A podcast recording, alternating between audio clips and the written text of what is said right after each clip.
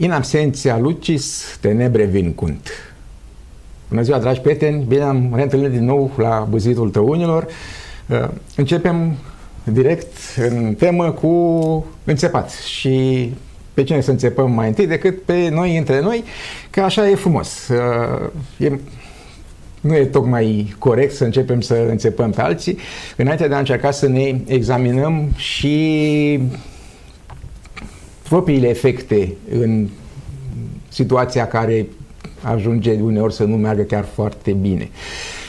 E un exercițiu oarecum dificil, uh, pentru că uh, instinctiv, pentru păstrarea și, și o uh, propriei, protejarea propriului ego, se caută găsitul al cuiva pe care se dea vina, un țapi spășitor care explică într-un mod să spunem, neclar, dar explică oarecum uh, situația în care ne aflăm și mm, în felul ăsta putem să fim liniștiți, să nu schimbăm nimic, spunând că nu era treaba noastră, acela trebuia să facă ceva, carul pe un trebuia să tragă de, de ace.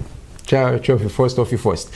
Așa că mm, începem să uh, ne uităm un pic mai critic uh, la cei care dau lecții, mai exact intelectuali și care de ceva vreme încep să ne explice pe tot felul de ecrane cât de mm, uh, nefericită situație este că mm, publicul, uh, electoratul, vulgul nu se nu se la coadă la vorbele lor uh, înțelepte, nu se adapă de la izvoare de uh, înțelepciune și uh, face cu totul altceva decât uh, aceștia uh, îl îndrumă. În acest fel, bineînțeles, uh, detașându-se de orice vină, ei nici usturile nu au mâncat, nici uh, gura nu le miroase, sunt, uh, își fac treaba foarte bine uh, și este întotdeauna treaba cu totul al cuiva, a publicului, a politicianului, a cui o fi, din punctul de vedere. Așa o fi oare? Discutăm astăzi cu invitatul nostru, domnul profesor de la Liceul Petru Areș, domnul salut, Iacob. Bine, bine ați venit! Bine ne-am regăsit la o porție de băzit lumea la cap, da? Eu ar trebui să mă simt cu tăunele pe căciulă, pentru că sunt dintre intelectualii care dau lecții elevilor și aici sunt în postura în care transmit niște idei altor cam, persoane. Pe undeva cam toți cei care sunt în postura asta, care au, își asumă sau li se asumă eticheta de intelectual, dau lecții într-un fel sau altul, nu neapărat într-un cadru organizat, ca, ca elevilor. Uh, și am mai repetat chestiunea asta, uh, e mai degrabă păguboasă ideea că uh, lecțiile se dau doar în acel cadru organizat, care este fatalmente foarte limitat uh, de-a lungul vieții și de-a lungul și, și o societății. Poate fi adresată o, o fracțiune destul de mică de societate într-o, care sunt într-o situație diferită de a tuturor celorlalți, deci tipurile de lecții care pot fi transmise sunt relativ limitate în acest punct de vedere și probabil că unul din primele, una din primele înțepături ar trebui să fie de ce ne limităm atât de mult doar la elevi, de ce nu căutăm metode de a ajunge și la alții care sunt până la urmă mult mai numeroși și poate cu efecte mult mai importante pentru cum funcționează societatea. Poate pentru că observăm că nu funcționează. Noi cei care se presupune că ar trebui să dăm lecții, să învățăm pe alții, să îndrumăm și observăm în jurul nostru că nu funcționează nici măcar în cadrul școlar, în cadrul sistemului. Și se pune întrebarea dacă nu funcționează la nivelul așteptărilor ce se întâmplă, unde e buba. Exact. Poate are legătură cu autoritatea celui care dă lecții, în sensul că una zice, alta face. Cum avem proverbul, nu fă ce face popa, fă ce zice popa, nu? Adică poate fi aici o, o disonanță. Omul vede un exemplu sau ar trebui să vadă un exemplu, dar află alte lucruri despre... Îi cere elevului, de exemplu, să fie punctual la oră primul care ar trebui să fie punctual ar trebui să fie profesorul. Dacă profesorul întârzie 3, 5, 10 minute la oră, ce autoritate mai ai să-i spui acum se vine, pui absent? Asta e un exemplu așa de la care putem ilustra atitudinea asta, lipsa asta de autoritate pe care o vedem în societate. Și cum ar trebui obținută acea autoritate? Aici uh, e probabil un element n-am, foarte important. N-am răspuns la treaba asta, la chestia uh, asta. Oricum, pe termen scurt nu există a, soluție. Nu, nu, nu, nu, nu. Pe termen scurt, uh, de mă rog, pe termen scurt se poate da cu ciocanul. Dar cu ciocanul da, da. Uh, riști să spargi mai mult decât să, decât să dregi ceva. Pe termene generaționale, poate prin interacțiunea cu alte culturi, unde respectul pentru reguli, pentru învățătură e de altă manieră și vedem, adică interacțiunea cu alte țări, alte civilizații. Ieșim noi afară, vin ei peste noi, companii străine care aduc o cultură organizațională de altă factură. Și le, învăț, le învață ei pe noi sau învățăm noi pe ei? Pentru da, că da, mergem în ambele, da, ambele eu, direcții. Eu cunosc cazuri, cunosc cazuri din companii germane, de exemplu, cunosc un caz, n-am să dau un nume, uh, cu filială în România, companie foarte mare din domeniul automotive, uh, componente auto, software pentru automobile, care a trimis manager german uh, de baștină, adică neamț născut iar nu făcut, în România și după șase luni îmi spuneau români care lucrau în preajma lui, că a început să preia din obiceiurile noastre punctualitatea românească, punctualitatea românească și toată atitudinea pe care o avem noi, mai put, mai superficială, ca să nu zic mai Deci teza expunerii da, nu da. funcționează da, chiar foarte da. bine în acest punct de vedere. Păcate, da. Uh, deci dacă vrem să schimbăm ceva, trebuie să studiem în continuare, să găsim cam ce anume a dus la dezvoltarea unor elemente pe care noi le credem, le considerăm atractive și utile. Uh, noi am început prin a copia pur și simplu da. uh, formele fără fond. Formele fără fond, trecută, exact. Da. Uh, Iar tema este în continuare de foarte mare succes. Da. Uh, inclusiv acum la capitolul politic, de exemplu, foarte mult prinde ideea de ce nu iei o lege de acolo și o aplici și o uh, uh traduci la noi și o aplici cuvânt cuvânt, o pui exact cum este acolo. Uh, și de aici avem tot felul de elemente legislative care, deși sunt perfect copiate după Germania sau Anglia sau de unde a fost clasificat da, chestiunea da, respectivă, constați da. că are efecte diferite. Pentru că um, legile sunt doar un aspect al întregului mecanism social. Contează foarte mult și cultura care le aplică. Pentru că o lege, până la urmă, este doar o colecție de puncte de cenală pe hârtie. Uh, are efect doar prin intermediul cui o citește, o înțelege, își modifică comportamentul în funcție de interpretarea respectivă. Uh, și tot acest proces este un proces social, nu face nimeni în mod izolat uh, tot acest lanț de citire, interpretare, aplicare, modificare a legii. Sunt, sunt organisme, se fac uh, asociații, să spunem, grupuri uh, de, de oameni care preiau activitatea asta și care au un anumit tip de influență. Din observațiile mele de-a lungul vieții, aș zice că noi mai avem o problemă.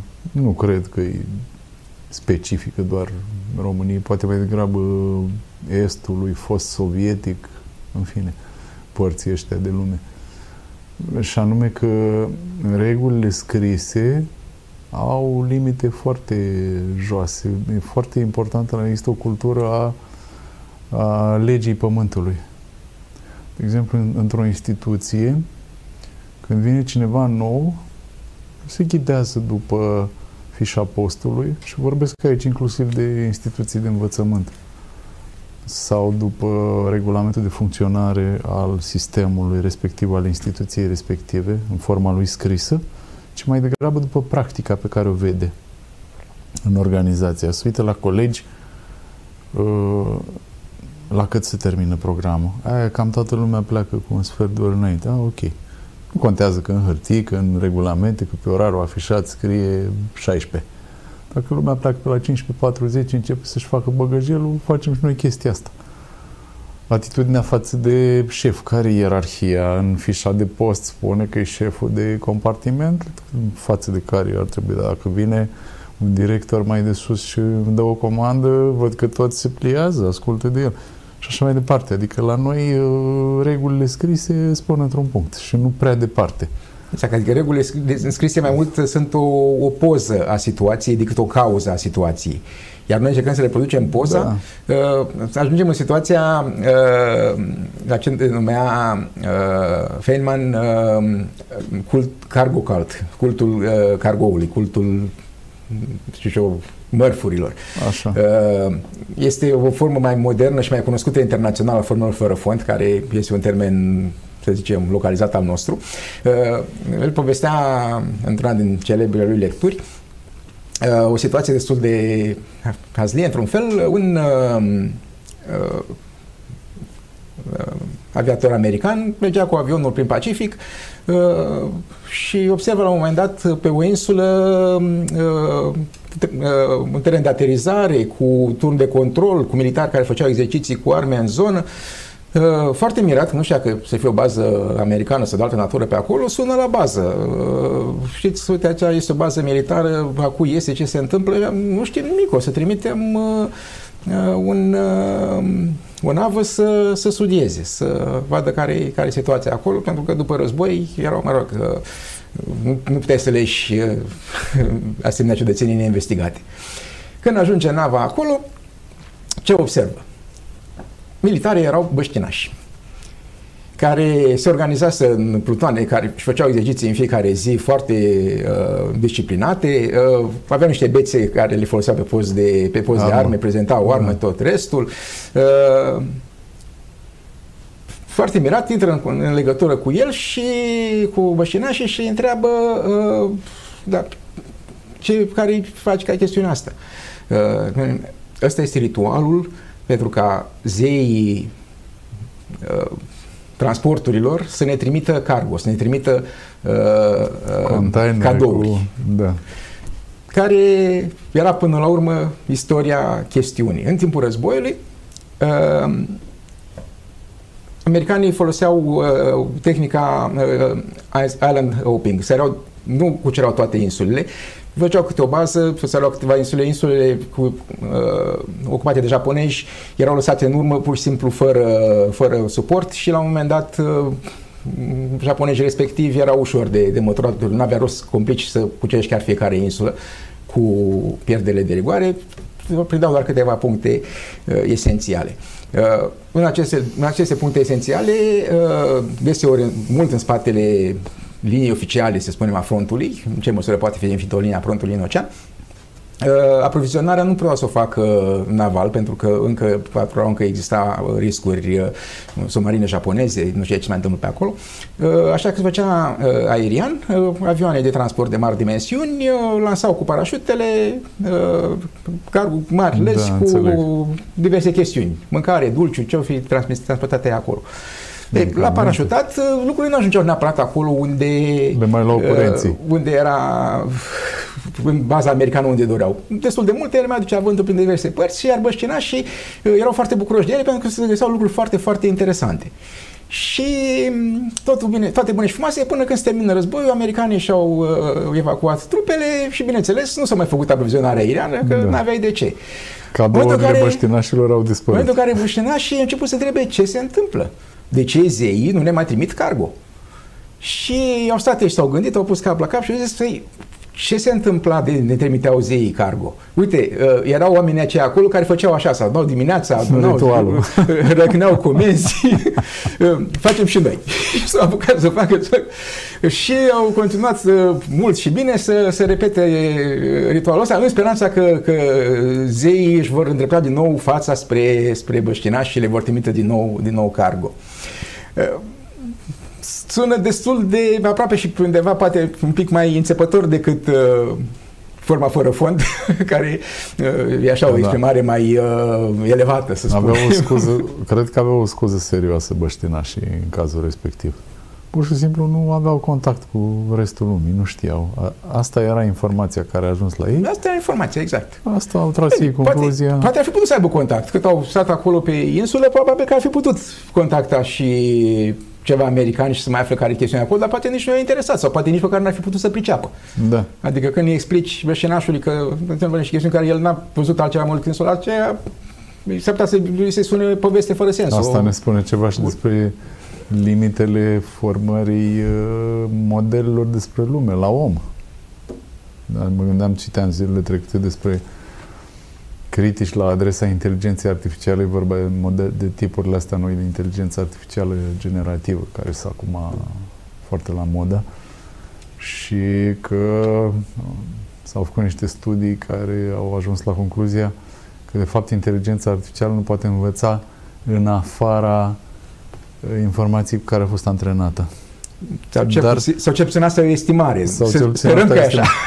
Uh, din discuția noastră de adineauri cu băștinașii rezultă același lucru, dar despre om. Se pare că avem și noi niște limite ale, totuși, totuși ale informației la care au fost să depășească și să descopere lucruri noi. Deci, Chiar aș fi uh, curios ce s-a întâmplat cu cum au evoluat băștinașii ulterior, în deceniile următoare, pentru că ei n-au mai primit uh, cadourile alea de la zei, de la zei pe care îi Bine, considerau. Bine, s-au mai întâmplat lucruri acolo, adică s-au Cred mai, că format mai informat niște, unii. S-au mai format niște națiuni, s-au format Malaezia, da. s-au format și, și posibil, au informat, le-au zis, bă, era război. Da, nu era mai există, am, am înțeles, niște mici insule protejate în sensul că nu se bagă nimeni acolo ca să păstreze un fel de zoo cu cultură umană primitivă. Mai apar pe la Papua, televiziune. Pe acolo, da, niște, junglă, niște foarte mici, lângă în largul coastelor Indiei. Fusese un caz tot așa legat de al doilea război mondial și tot de zona Pacificului, cred că, cred că în Filipine, cu un soldat japonez care a rămas izolat, un infanterist japonez undeva pe o insuliță din asta, apăra punctul ăla, se terminase războiul, se dăduseră cele două... 40 de ani.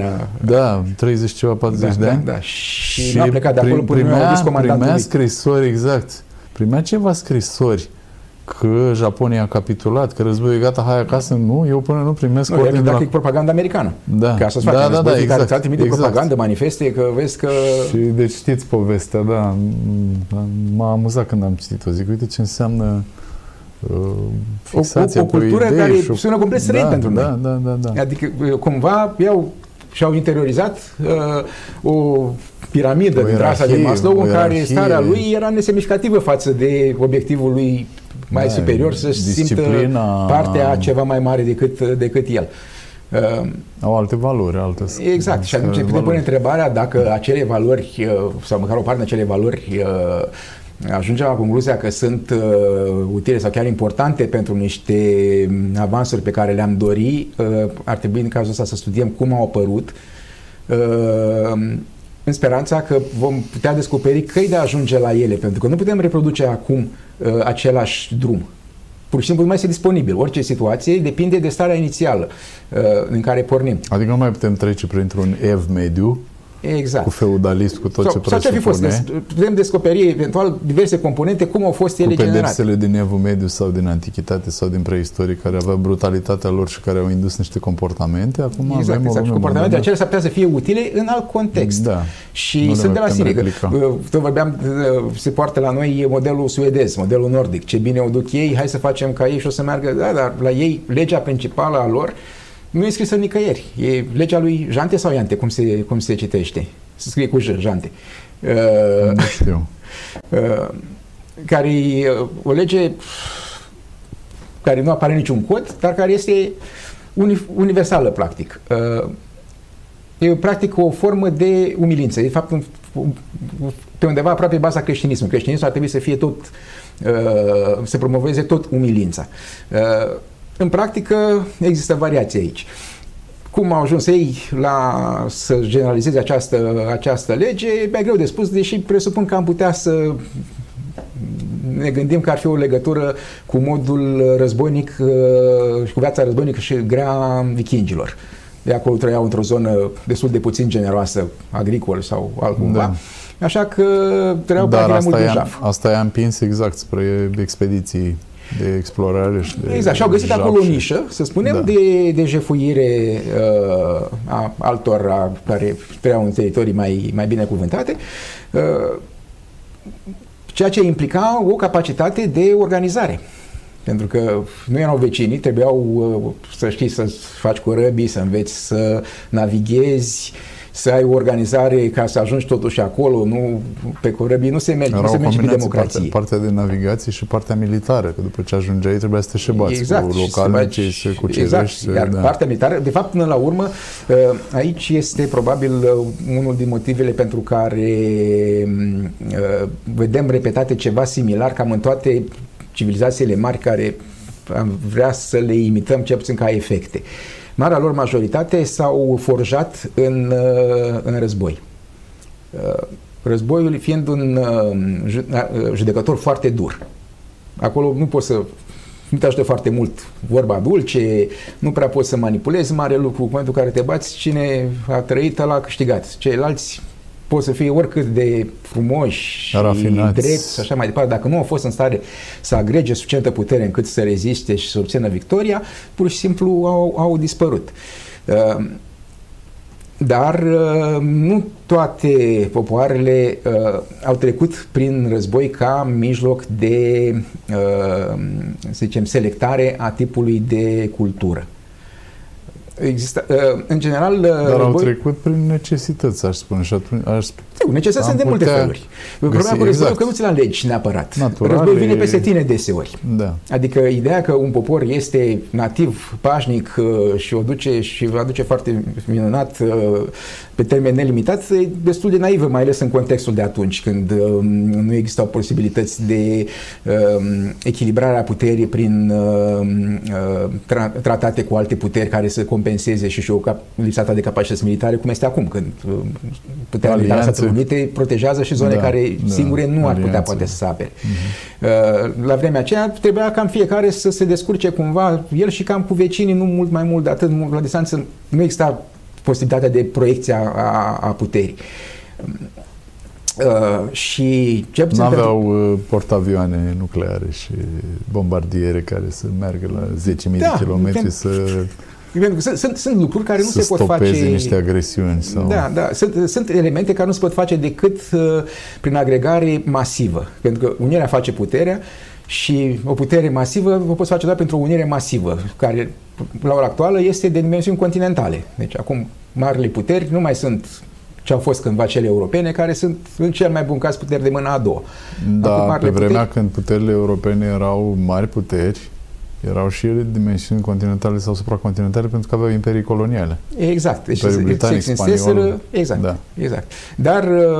Uh, și scoteau resurse de acolo. Exact, obțineau resurse care nu au fost întotdeauna folosite foarte inteligent, să spunem. Spania, de pildă, sau Portugalia au avut uh, imperii imense, cu resurse imense și uh, au ajuns... Imperiul chiar în care soarele nu apunea niciodată. Exact, exact. Spaniol. Și au ajuns da. să, să, să fie țări cam la coada Uniunii Europene. Uh, deja ne apropiem noi de, de poziția lor, uh, pentru că um, resursele nu înseamnă neapărat destin. Depinde foarte mult cum le folosești și câteodată să ai prea multe resurse poți, poate să vină mai degrabă un fel de, de blestem. Pentru că nu-ți mai poți dezvolta capacitățile interne și Lenevirea, cam asta s-a întâmplat cu Spania. Ai prea multe resurse, confort, Ai resurse, tu ce ai să mai faci. Lucrurile astea se întâmplă și în coace, se numește bala olandeză. Uh, Olanda și-a blocat uh, dezvoltarea destul de mult uh, datorită faptului că au descoperit gaz metan în Marea chiar terestru. Groningen, cred că ceva de genul ăsta se numește zăcământul. Da. Gazul acela metan a venit cu mult, a adus mult, multe venituri, venituri a crescut nivelul de trai și în felul ăsta afacerea de acolo nu mai fost competitive. Uh, și s-au deplasat, au plecat în alte părți și acum în destul de puține locuri mai uh, sunt uh, propoziți competitivi, unul din puținele fiind... Agricultura. Agricultura olandeză e foarte performantă. Da, da, și-a păstrat din tradiție partea, partea zootehnică, deși și acolo sunt, sunt niște probleme că cumva e și la modă uh, ecologismul și încep să se pună niște limite pe, pe partea de da, zootehnie. Da. De exemplu, raportat, dacă vrem să fim cât de cât obiectivi, raportat la numărul de locuitori, cred că Olanda este cel mai mare exportator agricol din lume.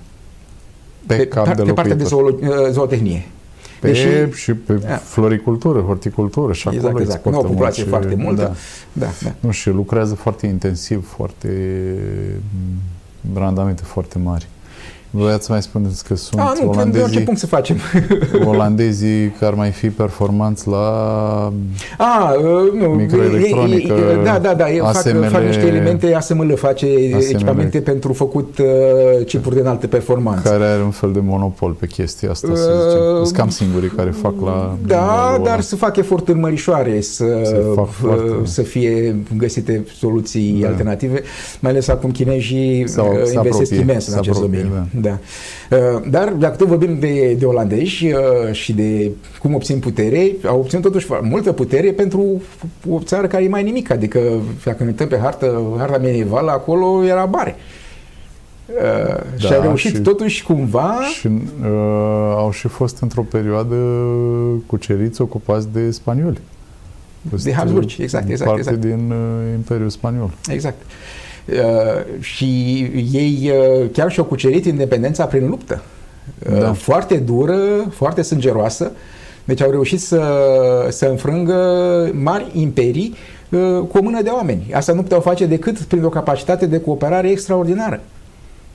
Niciun oraș de acolo, că era un grup de orașe, să spunem. Uh, Ca și povestea Italiei și a Germaniei în Evul Mediu, orașe care sunt mai și ciondeneau poate chiar și a între ele. Statelor Unite, dacă ne Sunt mai gândim când ciondeneau și-au între obținut ele. independența. Da, deci războiul cumva de state secesiune. diferite au reușit uh, uh, cumva performanța să uh, să agrege și să stea și să lupte și să moară împreună, pentru că asta e, asta e elementul cel mai uh, delicat, să spunem, și important al războiului. Trebuie să fii dispus să mori pentru ceva mai mare decât tine.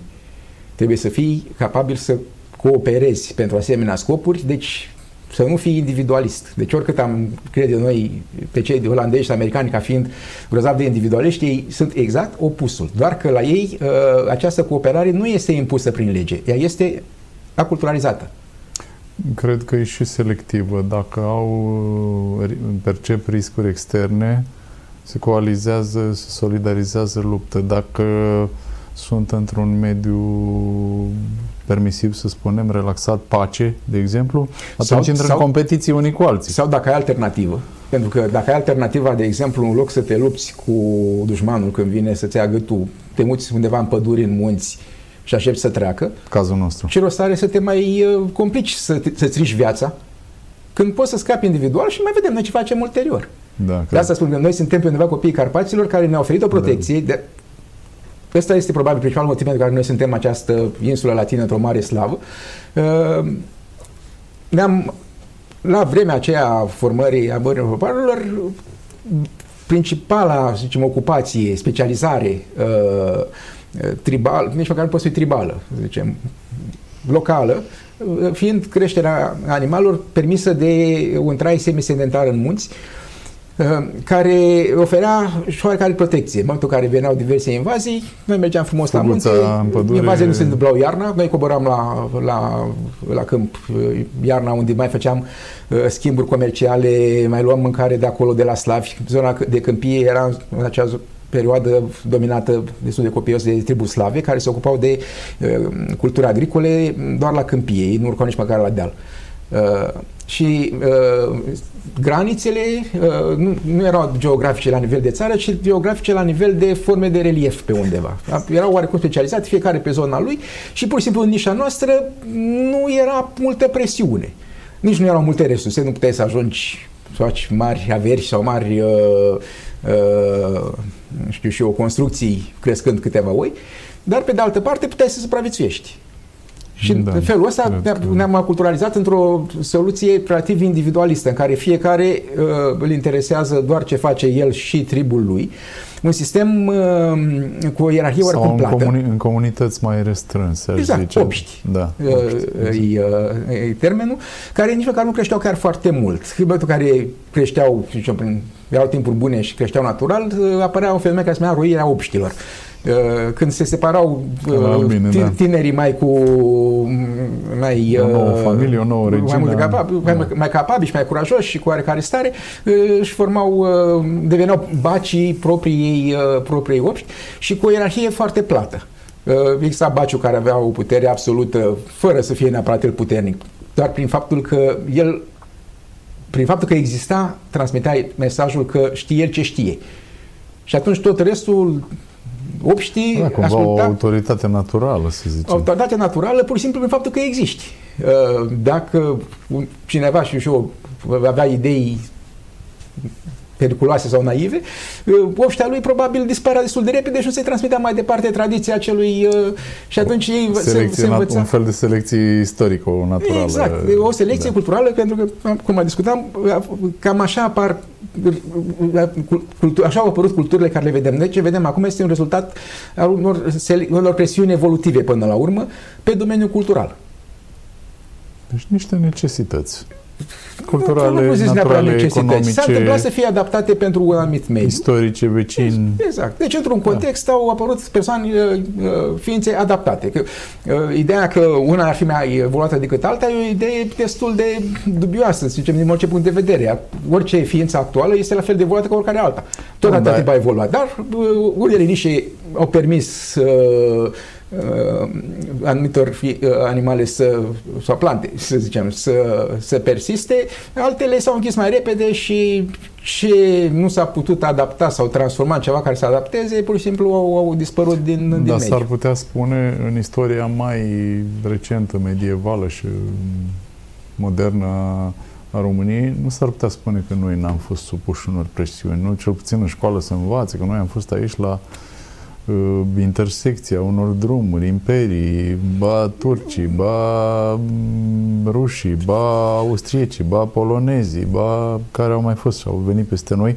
Și, și atunci se, m-aș întreba noi de ce n-am reacționat crescând o, mai ales că avem specificul ăsta latin, să zicem, și ne identificam, ne, ne distingeam de vecinii noștri, să creștem și noi o cultură care să ducă la o agregare de putere și să opunem rezistență și să devenim un stat cum a devenit Olanda. Că Olanda a fost cucerită și supusă de spanioli și a suferit sub spanioli, s-au bătut cu spaniolii și au căpătat independență, după care a devenit ea și a construit Imperiul Colonial. Exact, exact, nu? exact. Indonezia a fost colonie olandeză, Indiile...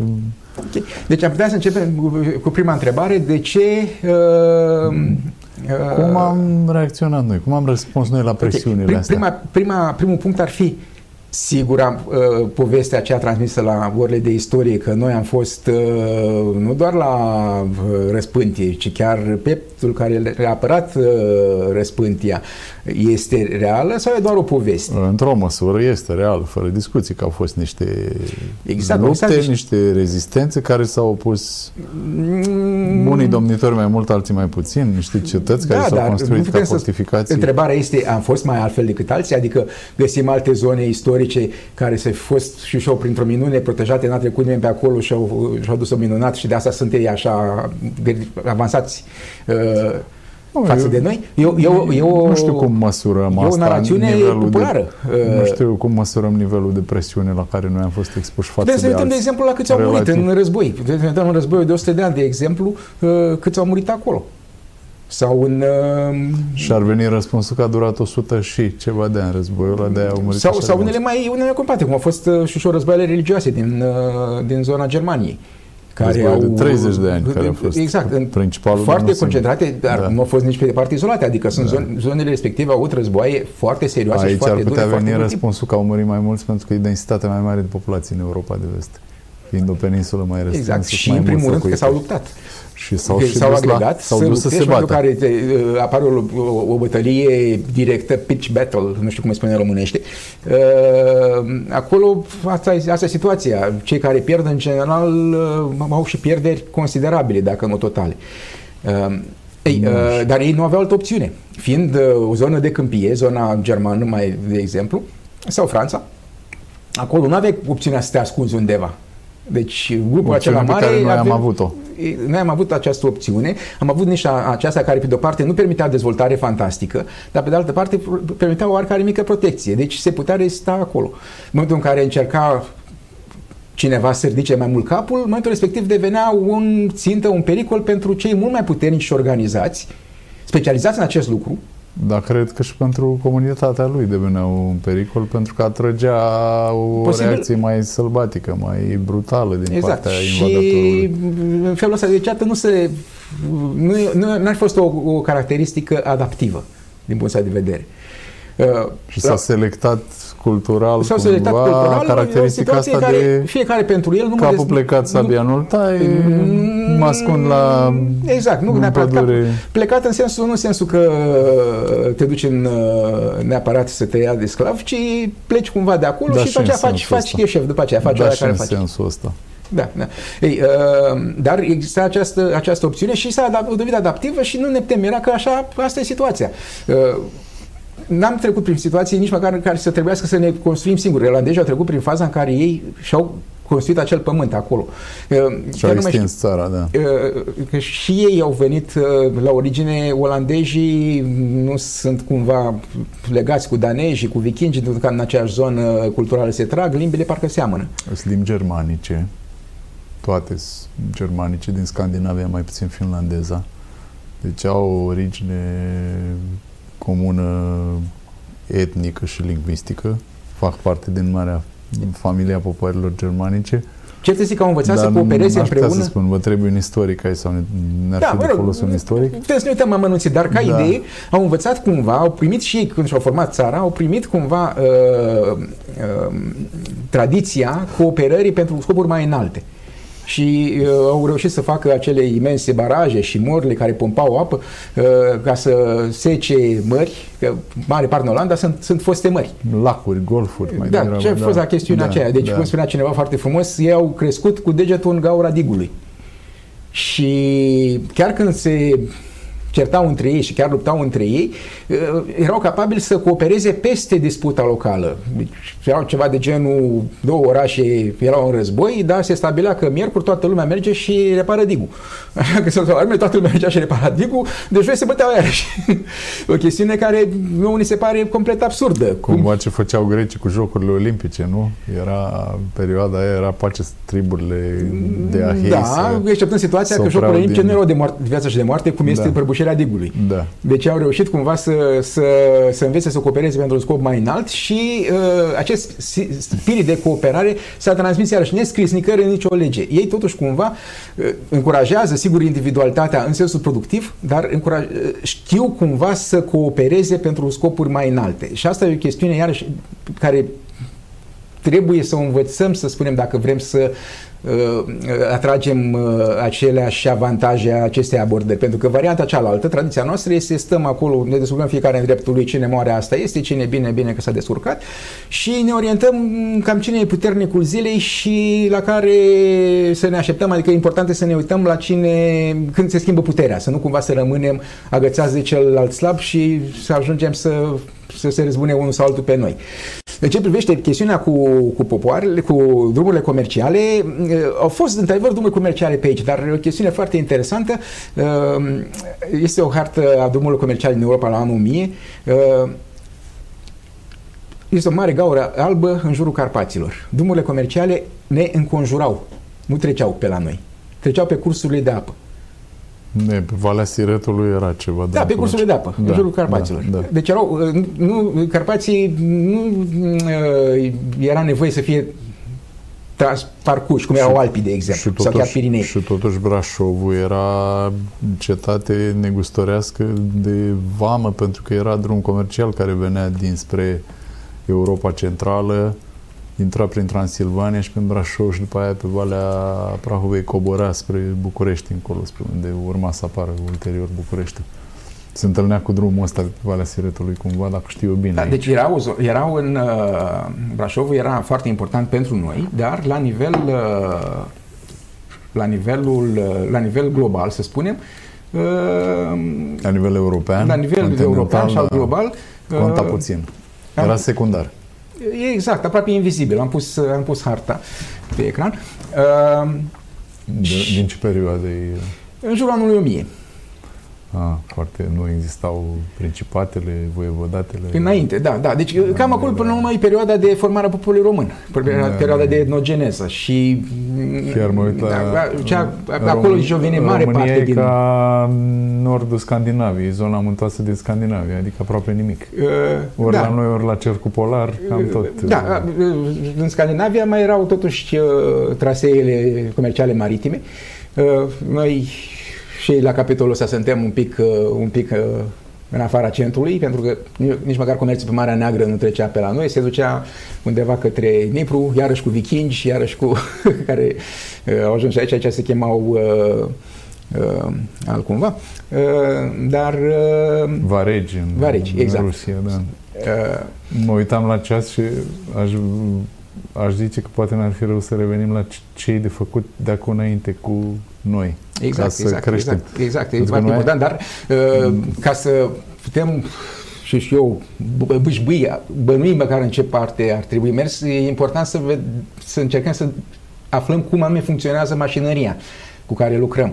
Și experimente nu prea pot fi desfășurate. Cam singurul mod în care să obținem astfel de informații sunt cele Istoria, istorice. studiile istorice, exact, da. vedem ce Păi, s-a am întâmplat, cum ajuns a la o evoluat. concluzie. Necesitatea, nevoia, presiunea.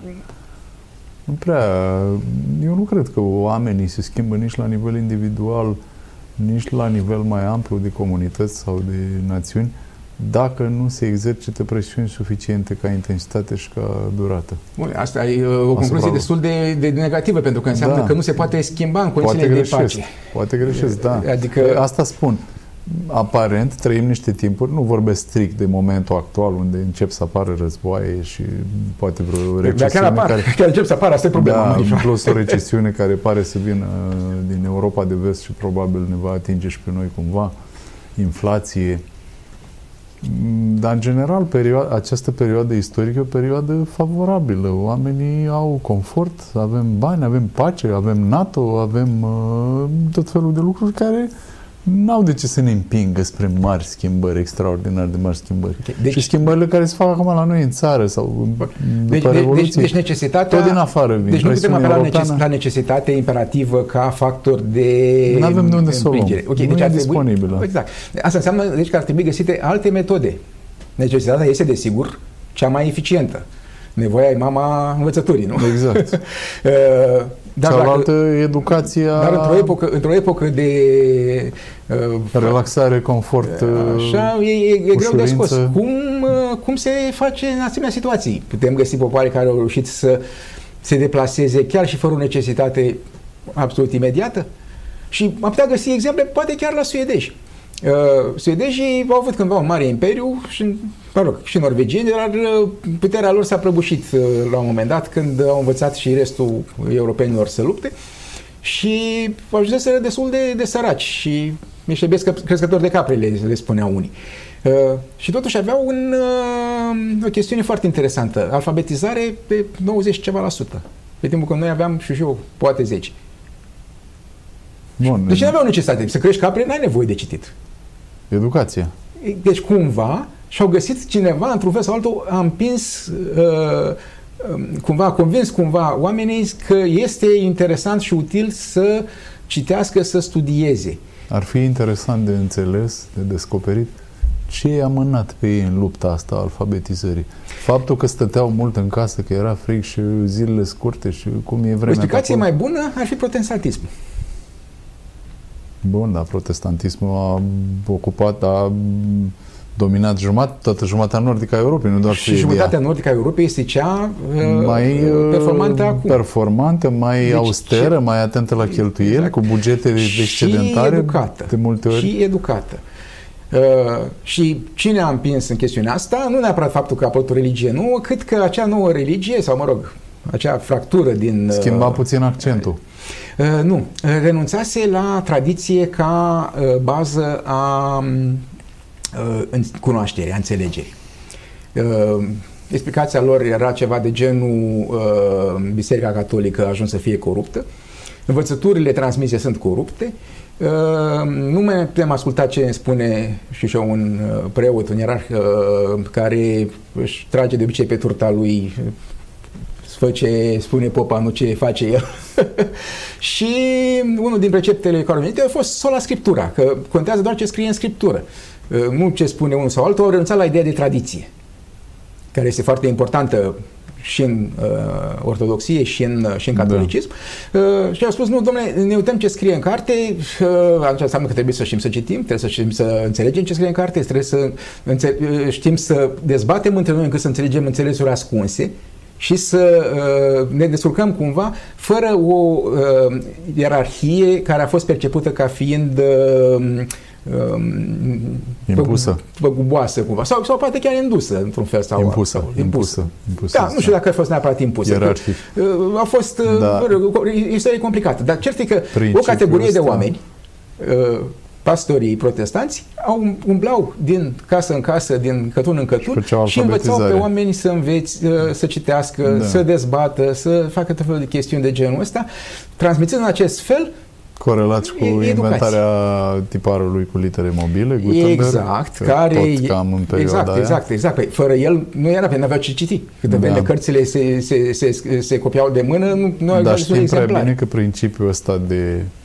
interpretare personală, lectură și interpretarea scripturii a dus la un alt fenomen, nu știu dacă să spun că e o problemă, nu am calificarea, n-am o opinie în privința asta, dar e un fenomen care a apărut la uh, în mișcarea, prote- în religia protestantă și anume fractura și apariția de puzderie de culte, de confesiuni protestante, de culte neoprotestante peste ocean în America.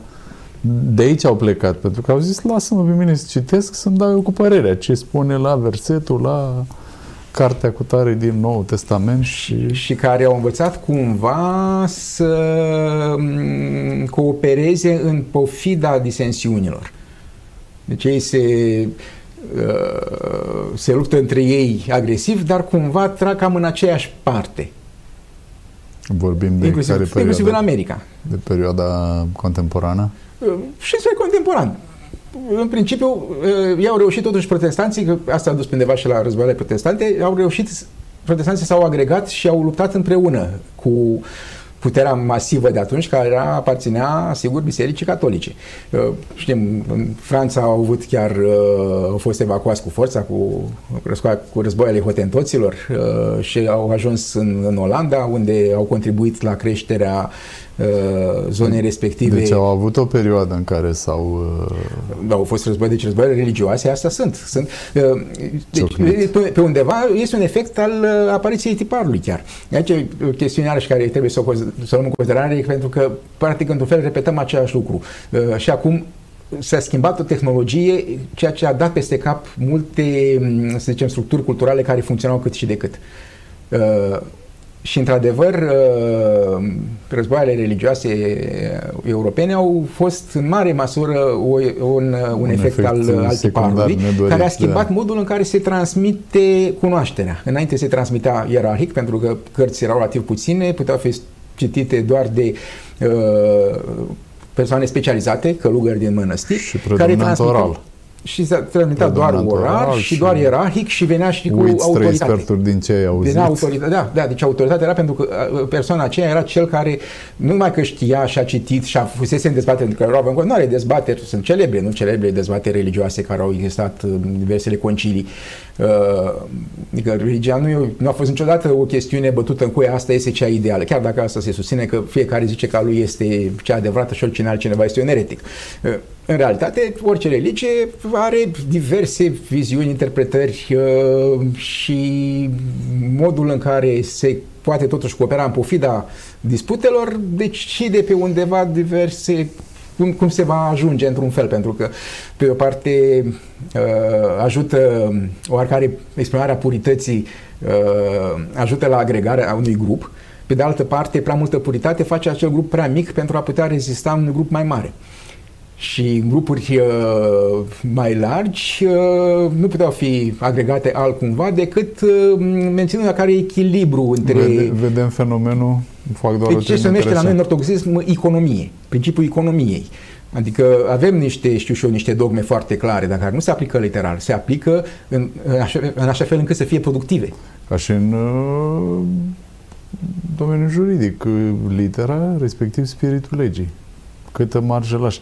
Spuneam că fenomenul ăsta de de m, principii prea rigid aplicate îl vedem în politica contemporană românească. Poate duce la partide care nu reușesc să iasă dintr-o bulă și rămân mereu Da. mici acolo pentru că cumva nu reușesc să atragă din da, exterior. și încearcă să devină din ce în ce mai pure și din ce în ce mai definite pe și direcția acolo, așa la niște și ajung să nu mai, să nu mai conteze. Nu avem, nu avem un partid de umbrelă da, da. Uh, care să agrege suficient de multă putere. Dar și asta e un fenomen european. Nu prea mai există nicăieri în Europa acum guverne făcute dintr-un singur partid care să aibă majoritatea. Da, prea, și asta, alianțe, a, asta ar putea fi pe undeva la rândul ei un, un efect al... Secundar al educației. Nu, nu mai educației. Oamenii uh, au părere. Al sistemului electoral. Uh, sistemul electoral european este uh, în, în principal uh, concentrat pe direcția de vot proporțional, care permite să fie multe voci, să fie reprezentante multe idei care să dezbată în parlamente. Și treaba funcționează acolo unde acele dezbateri chiar pot avea loc, cum sunt în țările nordice, acolo sunt o mulțime de partide și totuși reușesc să creeze guverne, guverne stabile pentru că discută între ele într-un mod, să, să spunem, onest.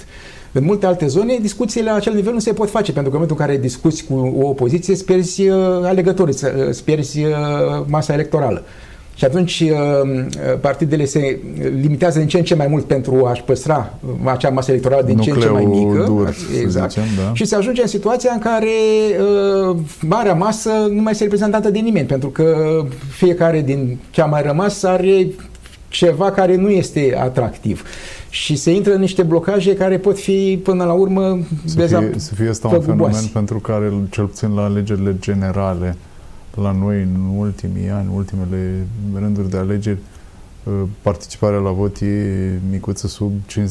E, e un, e un la efect, prezidențiale e acolo e polarizare exact. mai mare. În timp ce sistemele majoritare, cum au americane și englezii, uh, acolo, practic, în situații în care lumea nu are încredere, cum este în țările nordice, când nu există încredere socială, practic, uh, ești obligat să rămâi cu două partide. Și negocierea nu mai are loc în uh, Parlament, are loc în societate, înainte de alegeri, cu cine din cele două alegeri, eventual se mai mută la unul la altul, în momentul în care se sesizezi că și în partea ta uh, a deviat prea mult în cealaltă parte și de asta se întâmplă situații în care, cum ar fi, de exemplu, Donald Trump, el a fost uh, democrat și a ajuns președinte pe etichetul republicanilor. Uh, dar, deci se menține o oarecare uh, dezbatere uh, care în situații proporționale cu grad de încredere, un societăți cu grad redus de încredere, nu mai are loc nicăieri. La nivel social nu mai are loc pentru că fiecare stă în bula lui, la nivel parlamentar nu mai are loc pentru că își pierde bula. Și atunci uh, nu prea mai cum să faci agregare și nu mai cum să aduci putere. Deci eu observ acum un soi de campanie preelectorală la noi în România, când mai multe partide, dacă nu cumva toate parlamentare, mai puțin UDMR-ul care are clar nișa aia uh, etnică, să zicem, uh, atacă, sau cum să spun, care, care ar fi formularea corectă, încearcă să rupă din uh, bula cea mai mare patriotic-naționalistă, toți se duc acolo, acolo par să se ducă bătăliile și acolo estimez eu că vor fi luptele în uh, perioada electorală care urmează până la alegerile de anul viitor. Da. Adică, adică nu stau izolați numai pe bula lor, încearcă să mai uh, colecteze ceva de pe la vecini. Pentru că pare să fie o bulă promițătoare acolo zona asta, apelul e, la sentimentul național. E o temă interesantă la... pe care o să o explorăm da. în emisiunea viitoare. Da, ok.